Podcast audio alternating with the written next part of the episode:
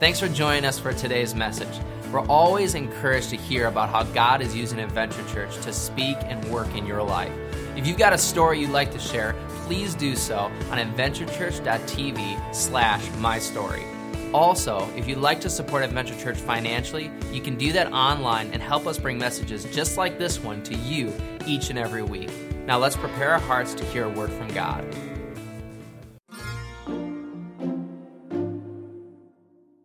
Right, Jimmy. Uh, do you mind if I call you Jimmy? Uh, James, please. Right. Right. Well, then, Jimmy, what can I help you with today? Uh, well, uh, I guess I'm here to talk to you about my older brother. Mm-hmm. And uh, who is your older brother? Well, I'm sure you've heard of him. Uh, he's, he's a pretty well-known guy. Uh, my my older brother is uh, is Jesus. Okay. So yeah, I thought I'd get some counseling, you know, to help me work out some grievances that I've got with my older brother. Because maybe I am just a little bit bitter that we never had a normal family prayer when I was growing up. I mean, just imagine this. My mom cooks all day. We gather around the dinner table. We all bow our heads, and my mom looks up at my older brother and says, Thank you, honey. Thank you so much for the dinner tonight. and then you can imagine what it was like when it was Jesus' turn to pray, right? I mean, imagine that conversation. Dear God, it's me, you, God.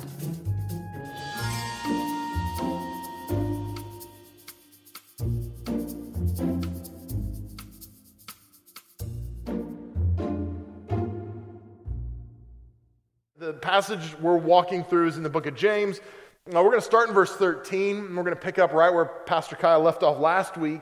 Um, one of the things I shared with the previous services, I love the book of James. It's one of my favorites, and we're actually walking through the book of James as well at our church. Um, and one of the things I like about the book of James is it's so direct. James doesn't mince any words. In fact, in a few weeks you'll see this, but he um, he actually, in this letter to believers who've been scattered throughout the world, he actually calls them fools at one point.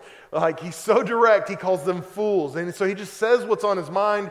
Uh, and of the 108 verses in the book of James, 50 of them are imperative statements. So he, he's not he's not playing around. He's telling them directly, this is the way things are, this is the way it should be. But he's writing this to help correct some problems that are going on in the church, because even in the early church, we see that there was some division. There were some people that didn't agree with each other necessarily 100% of the time. And so he's trying to bring unity. He's trying to cut through the divisiveness and bring unity to a very diverse group of people. Um, but then he's also, one of the big themes of the book of James is, is living out our faith and seeing our faith in action. And we're going to see both of these things at work in the passage we walk through today. So we'll jump right in. We're going to start in James chapter 1 verse 13 and it says this. It says let no one say when he is tempted I'm being tempted by God. For God cannot be tempted with evil and he himself tempts no one. Now we hear this and we go well of course God doesn't tempt us.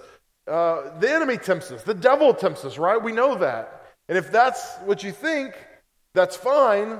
But I don't know that that's 100% accurate. Let's read the next verse. It says in verse 14, But each person is tempted when he is lured and enticed by his own desires. So you think it's the devil, but you are tempting yourself. You're the one who's getting in your, in your own way. You are, in many times, your own worst enemy. He goes on to say, Then desire, when it is conceived, gives birth to sin, and sin, when it is fully grown, gives, uh, brings forth death. And this is what I would say to us today. And, and I'm just as guilty of this as anyone in this room. But many times the, devil doesn't tempt us, we're busy tempting ourselves. Um, let's be honest, it's not the devil who is forcing you or causing you to troll on Facebook for an old boyfriend or girlfriend from high school. That's, that's not the devil, that's, that's just you being stupid, right? Uh, last week, Pastor Kyle talked about trials, how some of the trials we have are circumstantial. They're out of our control. And then some of the trials we have are just because we're being stupid. We do stuff to get us into a mess sometimes, right? And that is a mess we create ourselves uh, when, when we think, oh, it's no big deal. I'll just look to see. And all of a sudden, we're tempting ourselves. Does that make sense?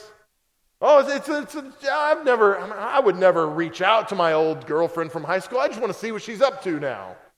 Well, what are we doing? Well, we're tempting ourselves. And so sometimes we say, God, I need you to help me escape from this temptation. And I think God has given us very practical, applicable tools in our lives to escape temptation. I'll give you an example. I talk to guys regularly who deal with um, who deal with temptation and uh, the, the, visual variety. They, they say, Mel, I struggle with my thought life. I struggle with what I see. Man, um, this, the sexualization of women is everywhere. You're standing in the grocery store line, you're waiting to, to check out, and while you do, you're, you're checking out the, all the girls in the magazine covers. And they're, they're scantily clothed, and they're, man, how do I do that? How do I get over that? And it's everywhere. So it's almost this idea of like, I might as well just, I can't fight it anymore. But this is the thing God has given you a tool. Are you ready? I want, I want to tell you about this tool. Every one of you have it.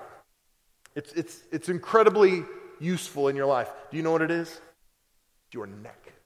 You can do this. Ready? You're looking at the magazine and you go, like that. And you turn your neck. Your head goes a different direction. It's shocking how this works. Some of you say, Mel, you don't understand. In my situation, I can't just look away because, um, man, I've got this group of friends and they gossip all the time. And they're always talking about what's going on and they're talking about issues. And, and I can't just turn my head. I mean, and, and I don't want to be a jerk. What am I supposed to do? Guess what? God gave you two feet. You could just walk away any point you want. And you go, well, but come on, it's, it's not that easy. It is that easy. It's just not that easy, right? It's hard, but we have to understand we are putting ourselves in position to fail a lot of times. And then we go, God didn't help me, or the devil was up to something. No, we were just stupid sometimes, right? And so James is laying this out. He's making it very clear. A lot of times we get ourselves into trouble. I know um, uh, the, the, guy in the church is a fisherman. I'm not a big fisherman. Um, uh, we had a pond behind my house growing up, and I would go out there and I would put a, a line in the water, and I was so proud of myself because there'd be days I'd, fi- I'd, catch 40 fish. But I realized when I got a little older, I think I caught the same fish 40 times. It was just the same fish over and over and over and over. It was just shocking how they're all the same size, right? And so I'd pull these fish out and I'd be so proud. But I realized as I got a little older, this fish is stupid. Like, the fish keeps hitting the same bait over and over and over. The fish is not very intelligent because it's got eyes, it's got a mouth, and it's got a stomach. So, what it does is it sees what it wants, it consumes what it wants without thinking about it, without thinking of the consequences, without remembering what it was like last time it hit the bait, right? And we do the same thing spiritually.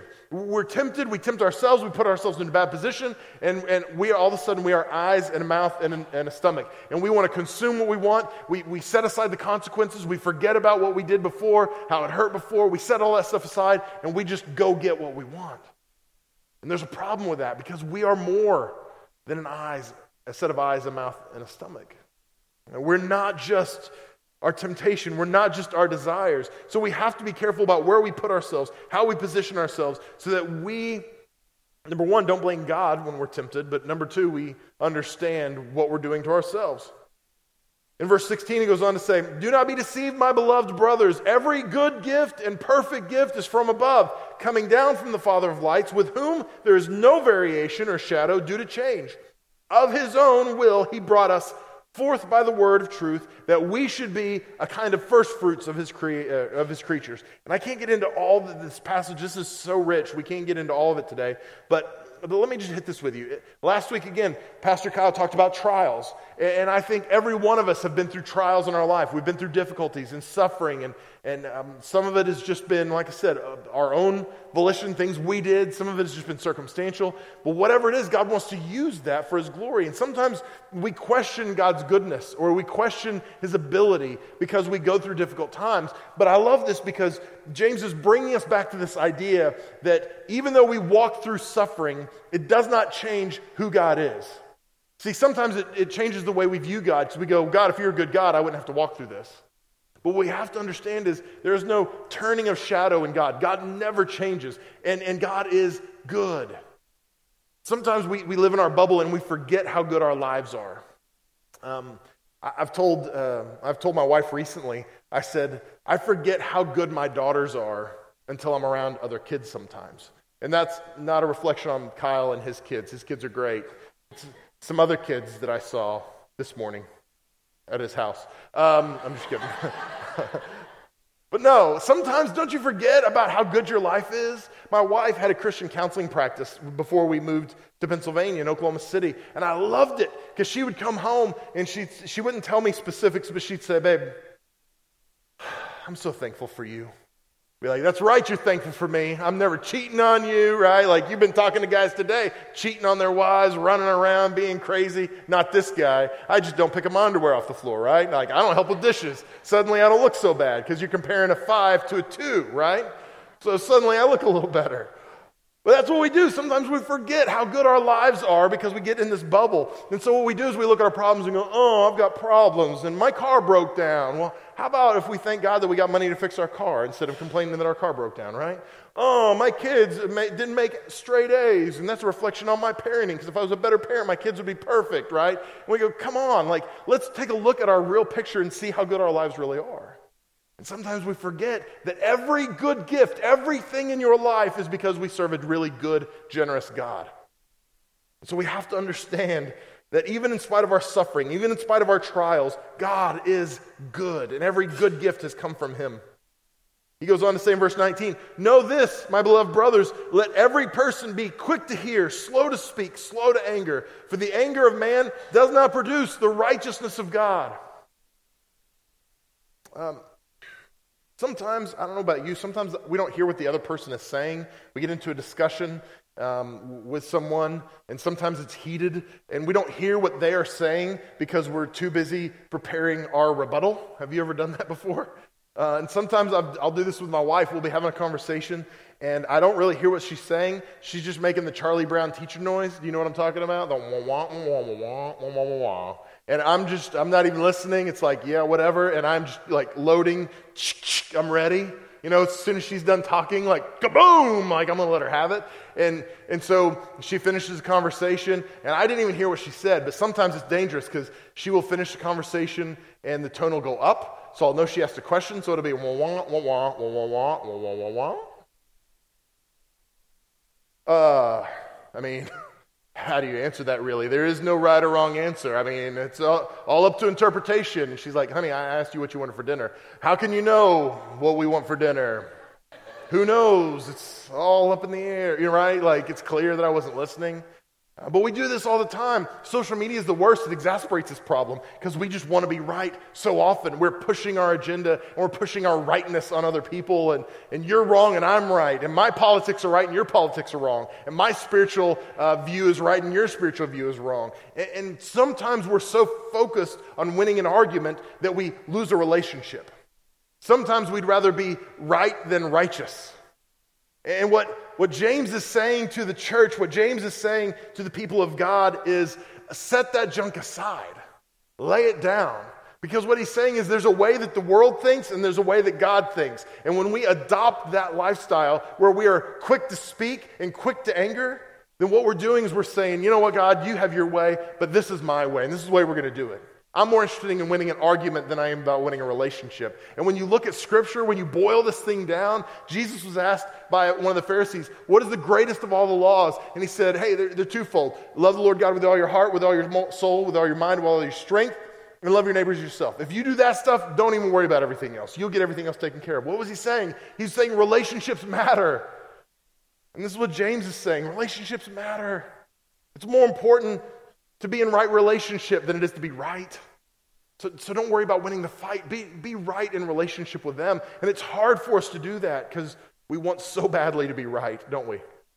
We want the, want the, we want the last word. We want to look like we're intelligent. We want to look like we know what we're talking about. But sometimes we have to lay that down for the glory of God and for the sake of a relationship. This is what he goes on to say in verse 21. He says, Therefore, Put away all filthiness and rampant wickedness, and receive with meekness the implanted word which is able to save your souls. Now, this is some strong language again.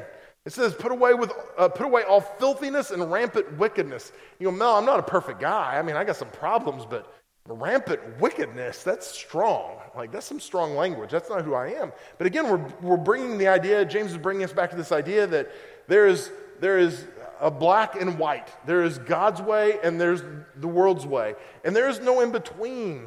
And, and what James is saying here is, is in the same way that when you bring your groceries home from the grocery store, you put them on the counter, you don't just leave your milk out and your eggs out and your, all your stuff. You don't just do that. Maybe you do because uh, your, your spouse doesn't help you.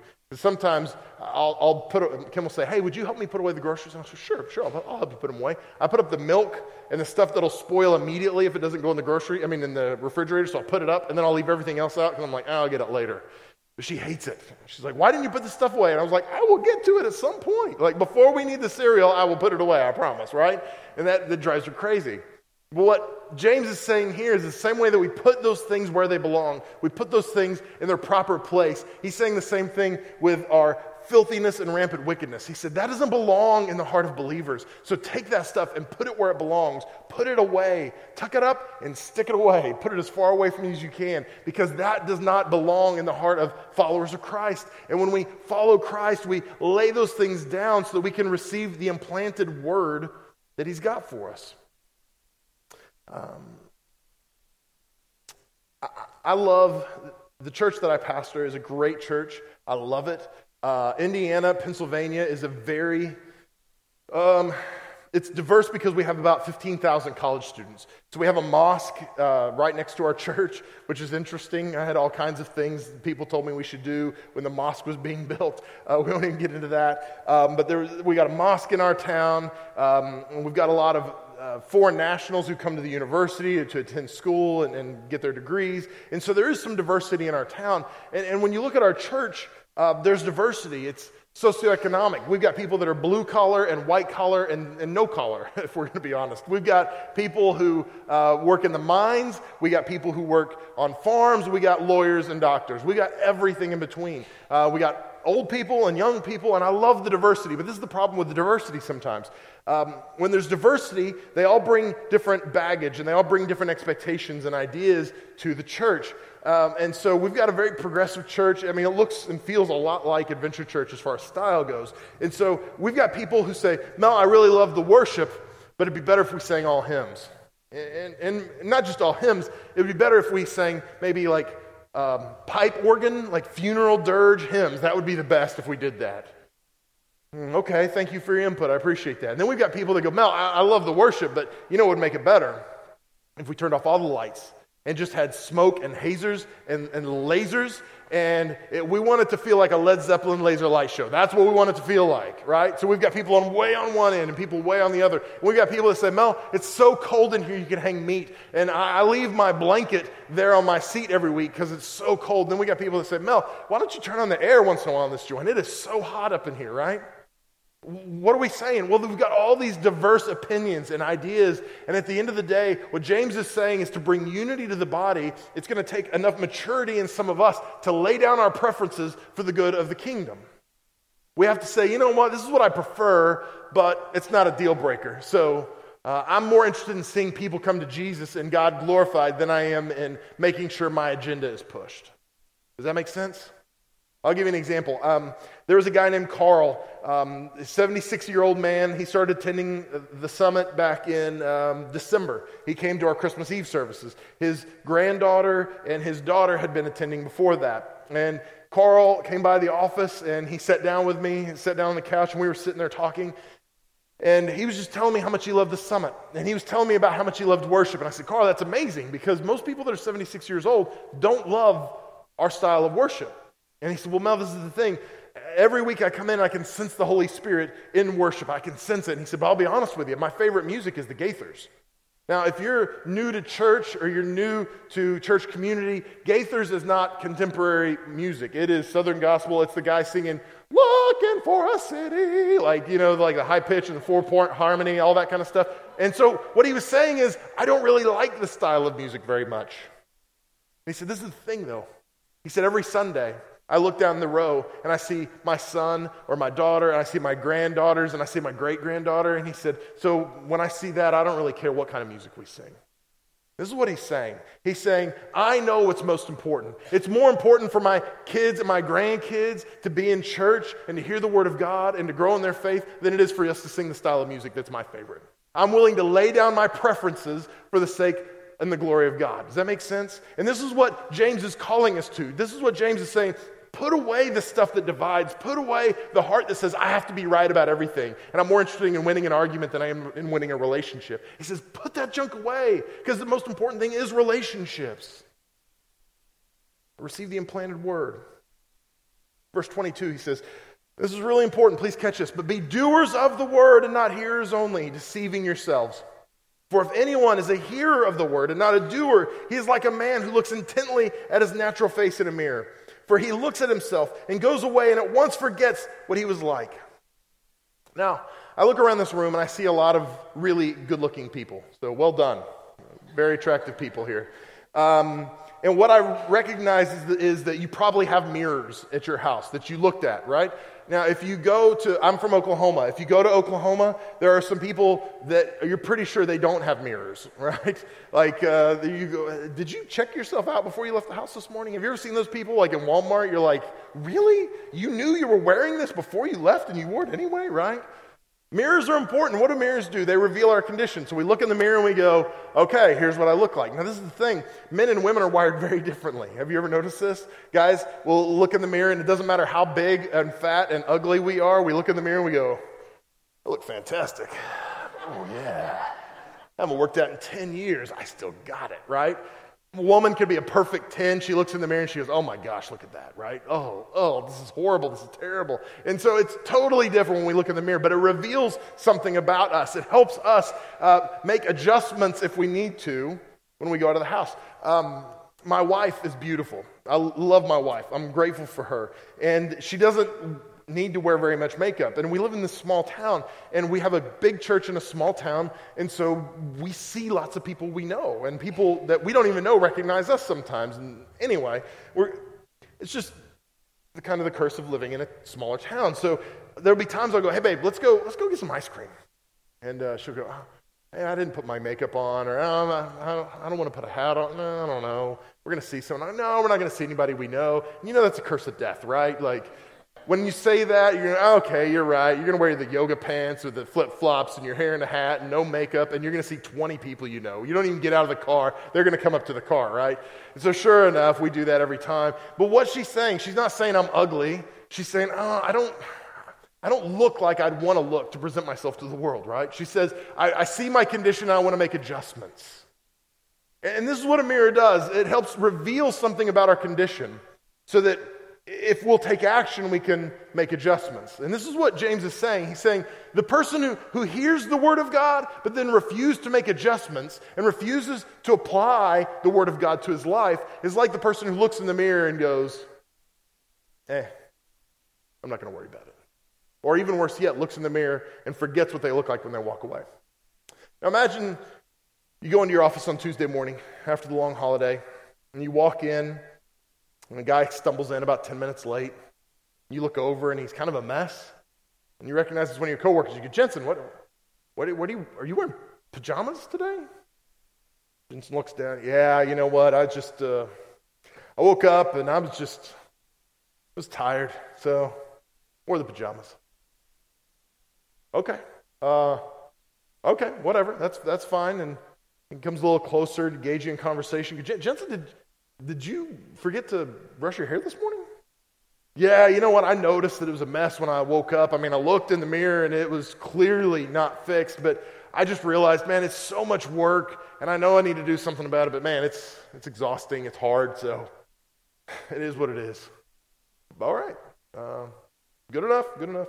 And uh, he comes a little closer and you go, Jensen, did, when did you find time to eat a diaper that washed up on the beach? Did, did you brush your teeth this morning? No, no, I didn't. I didn't. No, you know what? It's, uh, I mean, gosh, it's really not about the way I look or anything. It's about my heart. And my heart's right. I knew I needed to do something, but, uh, and so it's, it's what's in here that counts. And you're like, no, I'm pretty sure that your breath is like rotting right now. Like I can see it coming out of your mouth. It, it, it's, why don't you go home and clean up, right?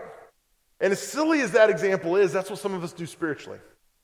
See, we have a, a mirror held up to us every weekend when we come to Adventure Church. Uh, Pastor Kyle or Jake or somebody brings a word and holds a mirror up in front of us, and we go, "Oh my gosh, wow! Look at that, man! Some, uh, something needs to happen." And then we walk away and we forget what we look like. We go, "Man, I need to be a better dad." And then we walk away and forget what we look like. Or we go, "I need to be a better husband." We walk away and forget what we look like go, man, I need to let God get a hold of this sin issue in my life. And we walk away and forget what we look like. And this is what God wants us to do. He wants us to understand that it's not enough just to know something. We have to apply knowledge to our lives. And this is a problem in every area of our life, not just spiritual. Let me give you some examples. This is going to hurt a little bit, so just brace yourselves. Um, none of us want to be in debt, do we? Is there anybody who's like, you know what? I want crippling credit card debt. That's what I want. I want I want to never go on vacation or let my kids play in a ball game again because we can't afford it. That's what I want. No. Everybody wants to be financially free. All of us would like to be wealthy, to be able to afford to do things when we want to do it. And this is the thing. A lot of us know what we need to do to do it. We just don't want to do it because it requires us spending less and saving more. We go, well, that's fine, but I mean, I gotta have, I gotta have cable, 400 channels at my disposal. I have to. And I have to have Netflix, and I have to have Hulu, and I have to have, right? And we make our list. We go, these are all things we have to have all this stuff. So I'm unwilling to do that, but I want to be out of debt. We say things like, yes, I want to be out of debt, but I've got to have Taco Bell at 2 a.m., and I'm going to put it on credit card so that I'm paying off an 89 cent burrito at 30% interest for the next seven years, which is the dumbest investment any of us can make. It's bad enough you're going to Taco Bell. You're going to regret that the rest of your life, right?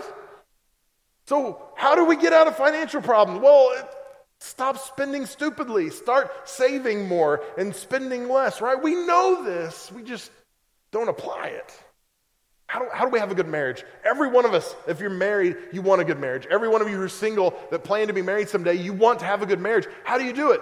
Well, Ephesians chapter 5 says this it says, uh, Wives submit to your husbands as the church submits to Christ. And, and husbands, love your wives sacrificially in the same way that Christ loved the church and gave himself up for it. So it's not a mystery. How do we do this? Well, I need to love my wife sacrificially. That means I need to love her more than I love myself.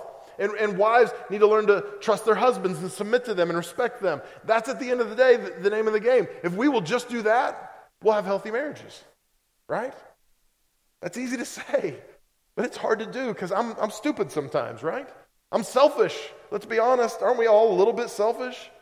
It's hard to live sacrificially. It's hard to put your wife first or your husband first. It's not easy. If it was, we would all have great marriages. There would be no marriage counselors because we wouldn't need them, right? So we know what we need to do. We just don't want to do it.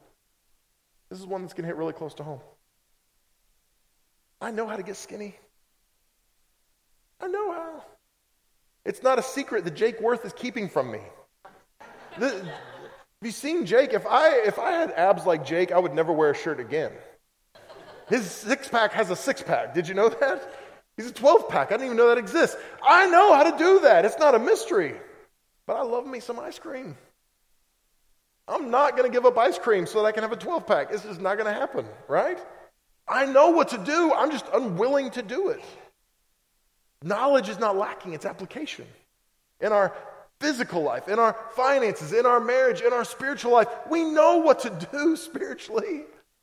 We talk about it every week. God talks about, hey, get involved, get plugged into groups, get plugged into serving, give financially. We want to invite you to be a part, come build relationships. We know what we need to do. It's not knowledge, it's application. And this is what James is saying. Take action, do something. Don't be like the idiot that looks in the mirror and forgets what they look like. Do something with the knowledge you have. Apply it to your life. Make a change. Do something different than you've been doing. But take action. Uh, it's hard to live lives of discipline and action, to do what we need to do. But it's worth it if we'll do it. If it's worth it. But it's hard. If it weren't hard, all of us, every one of us would do it. Um, my wife and I recently, we were talking to a, a, um, person in our church that had messed up big time. Uh, there's no excuse. And this person just said, you know what? Um, if, if I remembered this time how bad it hurt my family and I, the last time I did it, I would have never done it again. I would have never acted like this. I would have never done this. But I, I just, I was stupid. I thought I was doing better. I thought I had everything under control, and I let myself get back into an old habit, an old relationship, and I messed up. And what they were saying essentially was I looked in the mirror and I forgot what my condition was. I forgot what it was like. I forgot how much I needed the grace of God and how much I needed God's help. And I let myself get back into a place that my true condition came out, that I, I got in trouble. I, I put myself in a bad position. I think that's good for us to remember. If we just remembered how badly it hurt the last time we blew it, the last time we messed up, we'd be less likely to mess up again. And James contrasts that in verse 25. He says, But the one who looks into the perfect law, the law of liberty, and perseveres, being no hearer who forgets, but a doer who acts, he will be blessed in his doing. So again, he comes back and says, okay, this person's a fool who looks in the mirror and walks away and forgets. But he said, the one who looks into the perfect law, the law of liberty, and perseveres, th- this person is going to be blessed. Now, you, if you're new to church or you're new to God, you hear this and you go, the law of liberty, like, okay, that doesn't make a lot of sense because the law, we understand the law is restrictive, right? That's why there's speed limits. They don't just blow it open and go, ah, drive as fast as you want through the school zone. Nobody cares. You know, there's no laws. It limits you, right? It restricts you. If you don't believe me, I'm not even exaggerating. There were probably 20 or 25 police cars from Indiana, Pennsylvania to here on my trip yesterday. They were everywhere. They were pulling people over. I mean, it was crazy. What were they doing? They were restricting the speed limit. They were pulling people over, right? They were getting tickets. They were making their budget. Um, but they were restricted. That's the way we think of the law sometimes. But what James is trying to help us do is understand that the law of liberty, the law of Christ, it doesn't restrict us, but it frees us. It allows us to live a life that God dreamed for us to live. Because um, we look at Scripture and we go, well, if I'm a good Christian, I got to give this up and I got to give that up, and I can't do this and I can't go there and I can't be friends with them. Look at all these things I'm giving up. But that's not the way we're supposed to approach it at all. Um, how many of you have a toaster in your house? Yes? A bunch of you. If you don't, get married and you will get like four of them for wedding gifts. Um, so in the toaster, you get the toaster and uh, you'll either get an instruction manual with it just in case you don't know how to push a button down um, and start toast. I don't know who doesn't know how to make toast. Or uh, it might be on the cord. There's sometimes a little instruction. And what it'll have in there is like the best use practices. It'll say uh, a number of things like, hey, to get the best use out of this, don't do it this way or don't use it this way. But one of the things it'll say in layman's terms is if you want to get the best use out of this, don't plug it in and make toast while you're sitting in the tub because you will die, right? Does anybody not know that? In case you didn't, then it's a healthy update for you. Make a note, right? It's silly to think that anybody would do that because uh, who wants soggy toast? So that's just dumb. But second of all, you would die, right? So the manufacturer of the toaster is saying, don't make toast in the tub or you're going to be dead. Because there's a principle that's true, no matter how old the toaster is, that water conducts electricity, right? So if you're sitting in a tub, you drop the toaster in, you're going to be dead. And it doesn't matter if the toaster is made in 1952 or 1999, which still to some people is old, which makes me feel old, or if it's a brand new toaster. If you drop it in the, the tub with you, you're going to die. The principle's true, right? And this is the thing. I don't see very many people railing against the toaster industry on Facebook or griping about how the toaster industry is trying to rule our lives and restrict us from making toast in the tub like we want to as free Americans. We can make toast wherever we want to, toaster industry. You can't tell us not to make tub toast. We're going to do it, right? How crazy is that? Because people go, whoa, whoa, back off a little bit. Uh, it's nuts to think you would do that because they just don't want you to die, right? They want you to buy another toaster at some point. But what we do is we do this with Scripture. We go, man, the Word of God, God's trying to limit us. God's trying to keep us down. God's trying to tell us what we can and can't do. He's trying to take fun out of our hands. And this is the thing God's not trying to limit us with a book of rules and do's and don'ts. He's trying to free us with a guide that's helping us live our lives to the optimum level. He's, he's trying to say, hey, if you don't want to die, this is the best way to live your life. Here's the manual. Apply it to your life and you're going to get the maximum value and usage out of it. Does that make sense? But so many times we apply scripture and go, well, I can't do this and this and this and this. But what really what we should do is say, God, you have freed me from the consequences of all these different things. You freed me to, to live a life that you truly dreamed for me to live if I would just apply this word to my life. Verse 26, it says, If anyone thinks he's religious and does not bridle his tongue, but deceives his heart, this person's religion is worthless. Now, for me, this is convicting because uh, Sometimes I talk without thinking. Does anybody else ever do that? And, and I like to make jokes, so sometimes I'll make jokes unintentionally at somebody else's expense. And I'll hurt somebody. Or I'll say something without thinking, and it just, it's hurtful or damaging or offensive or whatever it might be. And so when I read this passage and I see that, that a person that does not bridle his tongue um, but deceives his heart, this person's religion is worthless. It's convicting for me because I think, you know what, I'm a pastor. I'm a leader. People look up to me spiritually. I've got to be able to guard my heart so that my tongue doesn't say things that are dwelling in my heart. Does that make sense? I've, I've got to guard myself because I don't want to forfeit my right to minister to somebody just because I said something stupid. I don't want I don't want to lay down my ability to minister to somebody's life because I cracked a joke that was offensive to them. Does that make sense? So God, help me guard my heart. Help me guard my mouth. Help me not say stupid things. Help me bridle my tongue. And so what James is saying is it does not matter how religious you say you are. It doesn't matter how often you attend. It doesn't matter how much you watch. It doesn't matter where you serve. If you can't even guard your heart and guard your tongue and bridle it, then what is your religion really worth? He goes on to say this. He says, Religion that is pure and undefiled before God the Father is this to visit orphans and widows in their affliction, and to keep oneself unstained from the world. I love this because sometimes we get this backwards. We, we think that pure religion before God is that we will uh, be nicer and we'll be better and we will. Um, we will not drink in public, and we will not go to rated R movies, and we won't smoke, and we won't dip and chew and go with girls that do, and all that kind of stuff, right? Here's the list of rules, and if I just fulfill these rules, then God will like me more, and things will be good. And we think that's the way it's got to be, but, but James flips that around. He goes, No, no, no. Hey, how about this? How about if, if you want to see pure religion before God, you go and visit orphans and widows in their affliction. You go and serve and minister to and help and bless somebody who's been marginalized by the world, somebody who's been cast aside, somebody who's been forgotten about. Go do that, and what that's going to do is show what's going on in your heart. And he said, Oh, and, and by the way, keep yourself undefiled by the world.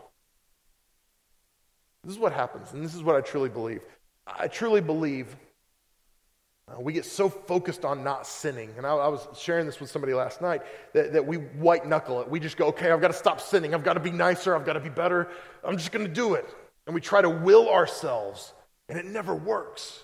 But what happens is, and it's powerful, what happens is when we submit ourselves to the lifestyle that God's got for us, when we allow ourselves to fall into the place that God's got for us of, of serving and blessing and helping all of a sudden we don't have time to sin anymore. We don't have to worry about the habitual stuff that's kept us bound up because we're too busy looking outwardly at the people around us. We're too busy helping and serving and blessing to worry about, I've just got to hang on till Jesus comes back. That is not a lifestyle that God wants for us. God wants us to live a life of freedom and fullness. He said that the enemy comes to steal, kill, and destroy, but Jesus said, I've come that you might have life and have it abundantly. Abundant life is not hanging on until he comes back. Abundant life is living a life of generosity and living a life of freedom in Christ. That's what he wants for us. But it doesn't happen because we hear it, it happens because we do it. It happens when we apply it to our lives. Some of you are dissatisfied with your spiritual walk. I want to challenge you today. Apply the word of God to your life. Begin to make a change. Don't just hear it, but do it. Do something with it. Take action. Jake, you guys can come on up when you're ready. The, um, yeah, you can come. Yeah. Oh, is he back there now? I thought you were, Jake. I'm sorry. It's too dark. You're too good looking and buff. And... Hi, Jake. Did you hear me talking about your six pack abs earlier? Okay. this is the thing. Um, some of us want so desperately to change. We want something different spiritually. But you're kind of like me, where you go, well, I want to be do something spiritually. I want to grow spiritually, but I like ice cream too much, so I'm not willing to do anything. And it's one thing, God's convicted me about it physically, I'm working on it, but it's one thing to do that in our physical life, it's another thing to do that in our spiritual life. God's got something more for you. It's not that He wants something from you, but He wants something for you. There's something powerful about saying, God, you've got my life. I'm going to serve you however I can, whatever I can. God's offering you something. He's not trying to take something from you today. So, what I want to challenge you to do is, is think about God, what would you have me do? How can I take action? Maybe there's something in your home specifically you can do to take action in your marriage and your relationship with your kids. Maybe there's something specific at your workplace you can do to take action. But, but I'm going to be more specific today. Maybe you're here and you recognize there's something you can do in this church that you go, man, you know what? I've been a part. I love Adventure Church, but I haven't been contributing to it. I've been consuming, but I haven't been contributing. I've been receiving and hearing the word, but I haven't been a doer of the word. I want to challenge you today. Maybe you've been coming to this church and you've never given financially. I want to challenge you be a doer today. Take a step of faith and say, God, I'm going to trust you with my finances. Maybe for the first time you're going to you're going to give and you're going to take that step and you're going to trust God. Maybe you're here today and you've never served any place and you say, "But Mel, I don't want to help with Kid Venture. I'm not really for kids. I've got four kids, but I'm not really uh, I'm not really a kid person, right?" That's okay. Well, they can still use you at Kid Venture somewhere. If you're, if you're a nice person, I bet you can help with Kid Check In, right? If, if you can smile and greet somebody, I bet they can find a place for you greeting people as they walk in the door. If you got an opposable thumb and you can shake somebody's hand, they got a place for you. It doesn't really limit it very much, does it?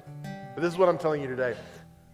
Whatever your gifting, whatever your passion, whatever your talent, whatever your heart is, I promise you the leadership of this church can help you find a place to use your giftings for God's glory if you'll submit yourself and say, okay, I'm not just going to be here, I'm going to be a doer today. That's my challenge to you. This is what's going to happen right now. These guys are going to lead us one final time in a song. As they do, I just want you to let the Holy Spirit speak to you because the Holy Spirit speaks differently to all of us. I want the Holy Spirit to speak to you about what your next step is because there's a next step for everybody in this room. Don't get me wrong. This message is not for one person, but not you. This message is for you, just like it's for me. What is your next step? Let the Holy Spirit speak to you about what you're supposed to do, what your action step is. Because there is an action step. We couldn't preach a message like this, be a doer of the word, not a hearer only, without having action. So, what action are you going to take? Let the Holy Spirit speak to you.